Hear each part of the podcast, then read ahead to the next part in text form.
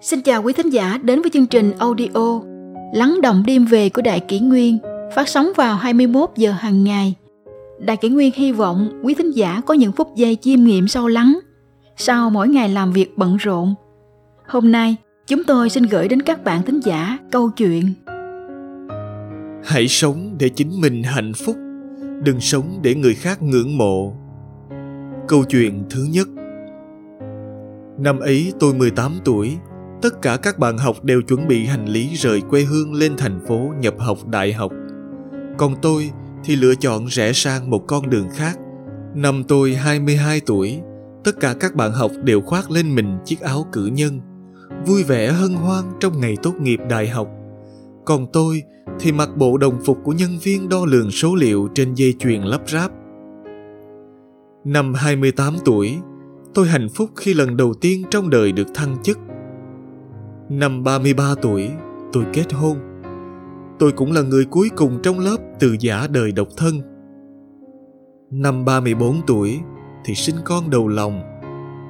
Năm 35 tuổi mới phát hiện ra niềm hứng thú của bản thân mình là gì và 36 tuổi bắt đầu lên kế hoạch theo đuổi nó.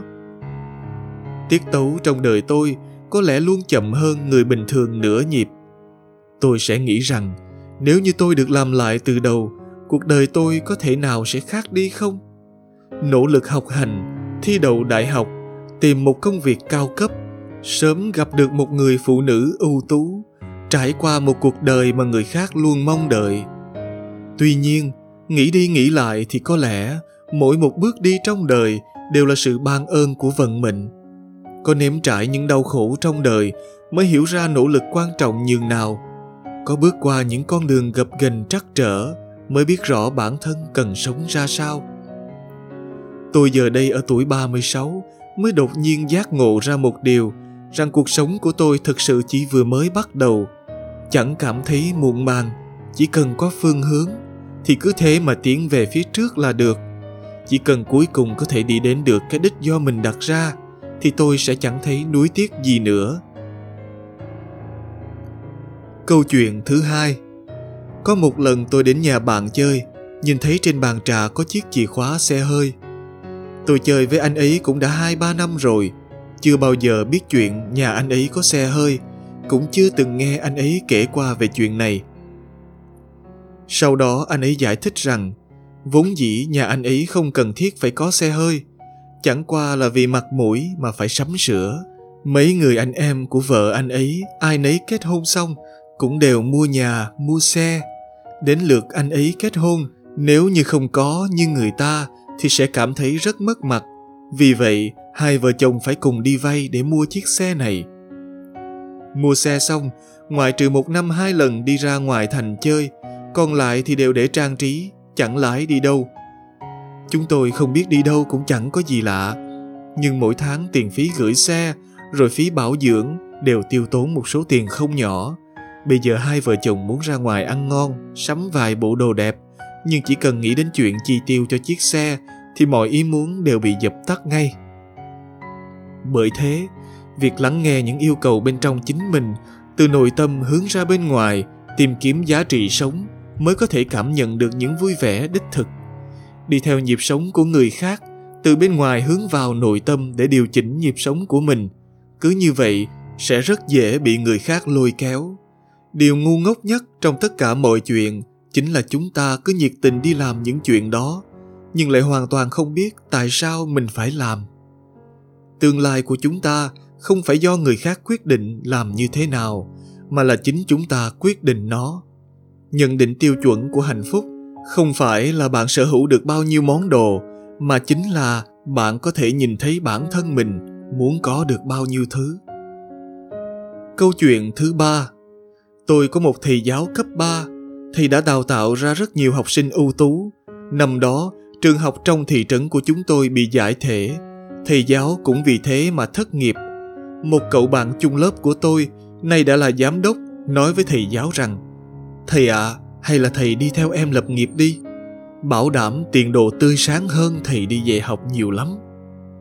Thầy giáo liền từ chối tìm cho mình một trường tiểu học và tiếp tục công việc gõ đầu trẻ thầy không cảm thấy bản thân có tài mà không thể phát huy.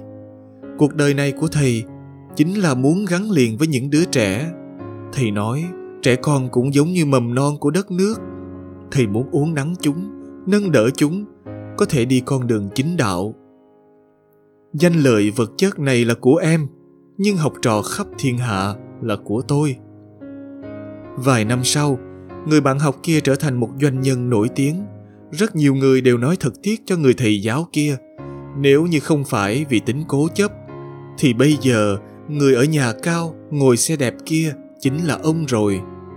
Người thầy nghe thấy liền cười ha ha, không buồn giải thích. Không phải là cá, làm sao hiểu được niềm vui của cá? Một người trước giờ chưa từng nghĩ đến món đồ mình muốn đạt được có hình dáng thế nào, thì cũng sẽ không hiểu được cảm giác mất đi cũng không phải vì bản thân chưa từng có được món đồ đó mà trở nên đau khổ. Có rất nhiều lúc, chúng ta không phải đang truy cầu hạnh phúc, mà là liều mạng truy cầu làm sao để hạnh phúc hơn người khác. Bị nhịp sống của người khác quấy nhiễu sẽ rất dễ đánh mất đi chính mình. Vậy thì, bạn lựa chọn đem số phận đặt trong tay mình hay tay người khác? Khổ, lạc, bi, hoang trong đời đều là do những sách lược lớn nhỏ trong cuộc sống mang lại. Mỗi một quyết định đều có khả năng thay đổi hướng đi trong đời của chúng ta. Kết quả này đều dựa vào kinh nghiệm của bản thân. Người khác không có cách nào thay thế chúng ta làm điều này được. Có thể vì cuộc đời của chúng ta mà chịu trách nhiệm, mãi mãi cũng chỉ có chúng ta mà thôi. Đời người rất dài, bạn có thể mãi mãi đi theo trái tim của mình được không? Có thể không bao giờ phụ lòng những hy vọng của cuộc sống đối với bản thân mình không? Có thể tìm kiếm sự xứng đáng cho chính mình không? Thành công không phải hơn thua với người khác, việc ai có nhiều tiền hơn, ai nổi tiếng hơn, mà là bạn biết làm sao để sống và chăm chỉ, nỗ lực theo con đường riêng của bạn. Hạnh phúc không phải việc có được sự khen ngợi, hò reo của người khác, mà là không phụ lòng với mỗi ngày bạn sống, không thấy hối tiếc vì điều đó. Đó mới chính là nghĩa vụ mà chúng ta phải đối với bản thân mình từng ngày. Hãy sống để chính mình hạnh phúc, đừng sống để người khác ngưỡng mộ.